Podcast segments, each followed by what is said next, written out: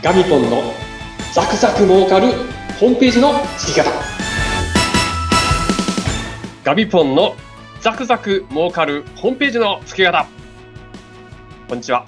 株式会社ワイコンパブリッシングシステムズの代表をやっております。高見でございます。はい今日もよろしくお願いします。よろしくお願いします。ガミポン。なんか最初のタイトル言った時は元気だったのにその後ぐっと落ち着いた感じになりましたね いやいつもあのニコニコと元気な声でスタートしているこの番組ですけれども、毎回そのホームページ制作にあたってまた EC サイトなどを作るにあたってお役に立つ情報をたくさんお届けしておりますがさて今日はどんなテーマでしょうか？はい。今日はですねホームページには必ず文章が必要になるんですけども、その文章をまあ、ライターさんにですね、お願いして喋ったことを文章にまとめてもらうっていうやり方が一番あのベストでありますけど、うん、あの、ご予算がない場合とか、あと自分でページを増やしていく場合とかですね、うん、どうしてもですね、自分で書かないといけないことがございます。はい。それと、あと、自分で書けるようになるとですね、あの、まあ、費用かけずに文章がふあの、ページを増やしていけるので、うん、SEO 対策的にもですね、うん、あのプラスになっていきますんで、うん、やはりあの、まあ、最初のホームページは、プロに頼むとしても、その後のページを増やしていくっていうですね、運用の流れになった場合は、やっぱり自分で書けた方が有利ですので、今日はこの文章の書き方ですね。あの、私なりのやり方なんで、あの、いろんなやり方あると思うんですけど、はい、あの、今日はその文章の書き方をですね、ちょっとご紹介したいなと思います。はい。いや、確かにその、文章って、ね、ガミポンも以前の配信で、ホームページはもうしっかりと文字数、文章量、えー、たっぷりあった方がいいですよっていうありましたが、その座いざ書こうと思っても、なかなかやっぱりね、苦手な方も多いと思うんですが、ポイントはどんなところなんでしょうか、あ、はい。文字数ですね、たくさんあるっていうのは、まあ、1000文字、2000文字が、あの、Google にはですね、えー、プラスになると言われておりまして、えー、そうするとですね、この1000文字、2000文字用意するっていうと、まあ、なかなか、あの、骨が折れる作業なんですね。で、書くことがお仕事でない方は、やっぱりひるみますよね。1000文字か。原稿用紙2枚半か。ね、小学校の時に作文をね、宿題かなんかで出た時に、うんうんなってなかなか書けないっていうことがね、経験としてあると思いますので、どうしても文章っていうのは苦手意識があるんですけども、もう、私の場合はですね、まあ昔、記者という仕事をしてましたけど、あの、私も文章書くの嫌いでですね、苦手じゃなくて嫌いなんですね。嫌い。そうなんですね。きついんです、これ。文章書くので。うんうん、職業でやってる人もきついんですよね。文字をってね。喋るのは楽ですよ。でもね、文字に起こすってね、頭使うんですよね。まあでもそうですね。あ、でもそうか。そうやってね、記者やってたプロでも結構大変っていうのはびっくりでしたが、いや私はもう本当いつも宿泊しますね。でしょ？あれ、宿泊するのは当たり前なんですよ。うんうん。プロでも宿泊するんです。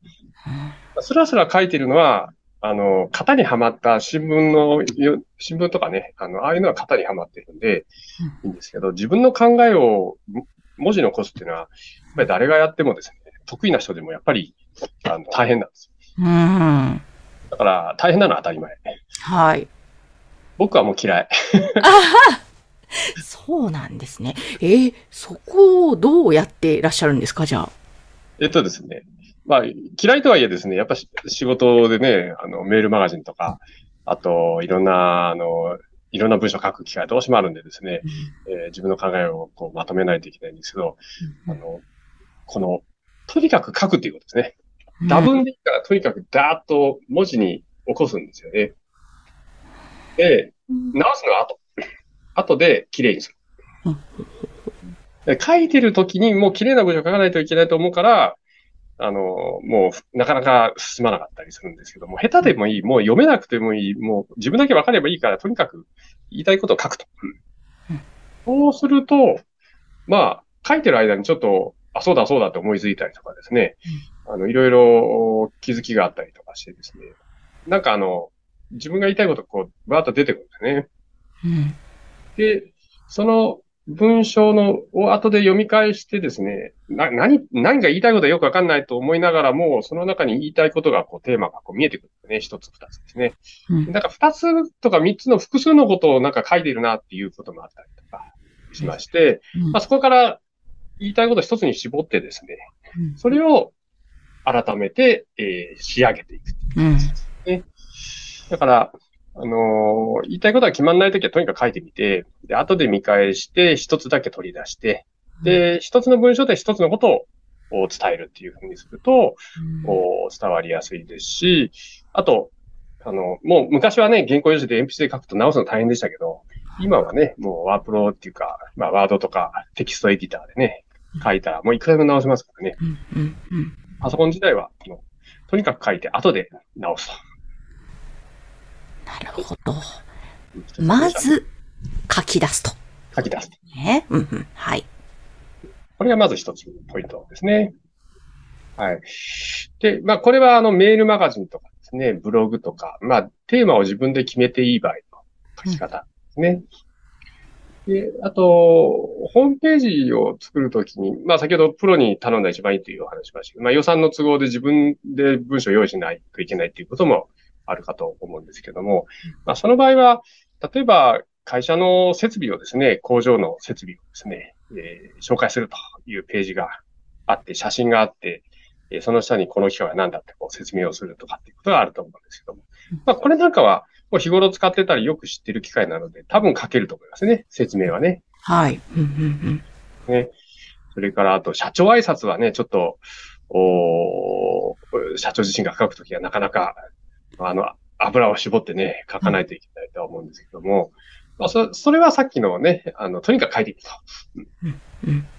それとあとね、社長挨拶って結構型が決まってますよね。うん。うん。最初に、あのー昨今の、お経経済状況は、えーい多くの危機危機によりとかね、あの、うん世界情勢の激変によりとか、うん環境の激変により、えー混乱を呈してますが、うんえーその中でも我が社は、あの、一貫してこの技術を磨いてきましたみたいなですね、うん方がありますね。うん。うん。参考にするといいかもしれませんね。あそっかそっか。確かに、型にはめてやっていくと、まずはやりやすいですよね。そして、あと、おあの、お客様に対しての説明をするときにですね、まあ、トップページはね、ちょっとあんまりたくさん載せるとぐちゃぐちゃになってみ読めなくなりますけど、例えば、ご来店の案内文とかですね、うん。えーそういったものは、あの、語りかけるつもりで書くといいですね。なるほど。はい。当店の営業時間は、えー朝10時から7時まででございますみたいにね。うん。なんか、丁寧に書くとですね、なんか接客されてるような感じになって、それもいいと思いますね。うん。明るい店内でくつろげるような空間をうん目標にして、えー作っておりますと、どうぞゆっくりご覧くださいみたいなね。うんなんかそんな感じの語りかけるようなですね、お客さんでね。うんそういうにしたりとかですね。うんあ確かに。と、うんあとはそうですね、スタッフ紹介とか、なんかもね、よくやるんですけど、まあ、スタッフの方は自分で書けってね、自分の紹介書かせると、まあこれ大変なんで、マスで仕切ってですね、表にしてですね、趣味は何とか、血液型何とか、えー最近ハマってるものとか、好きな食べ物はとか、好きな音楽はとかですね、まあ、箇条書きですね。えー表組でするっていうような形ですると、スタッフさんがあの書いてもらいやすいですね。確かにそうですね。はいそっかそっか。はいなんか、本当それぞれ違いますよね。さっき語りかけるように書くっていうのは、あ、なるほどなと思ったり。うんうんネットショップでも、あの、お店に、初めての、初めての方へっていうね、コーナーがよくありますけどね。うん。あの、当店ようこそいらっしゃいましたって始まって、あの、当店はこんな品揃えしております。えー中にはこんないいものもありますとかね。うんあの、せっかく来た方にね、ちょっと店長から語りかけるような文章を用意しておくと、また印象が変わってきますよね。そうですね。そっか。結構やっぱり、そのコンテンツごとに、文章の書き方、書き出し方とか、うん雰囲気も変わってきますね。うん。読み手にどう伝えるかをが、まあ、文章の書き方のポイントになりますかね。こう、うんデスマス書の方がホームページは向いてると思いますね。あの、であるようにですねあ。であるようにね。確かに、であるとか言われるとなんかね、すごく硬くて、なんか上からみたいな 印象になってしまいますもんね。まあ、デアル帳のホームページは集客型ではまず見ることはないと思いますけどね。うんうんマスうん帳でね。丁寧な感じでですね。はい。なるほど。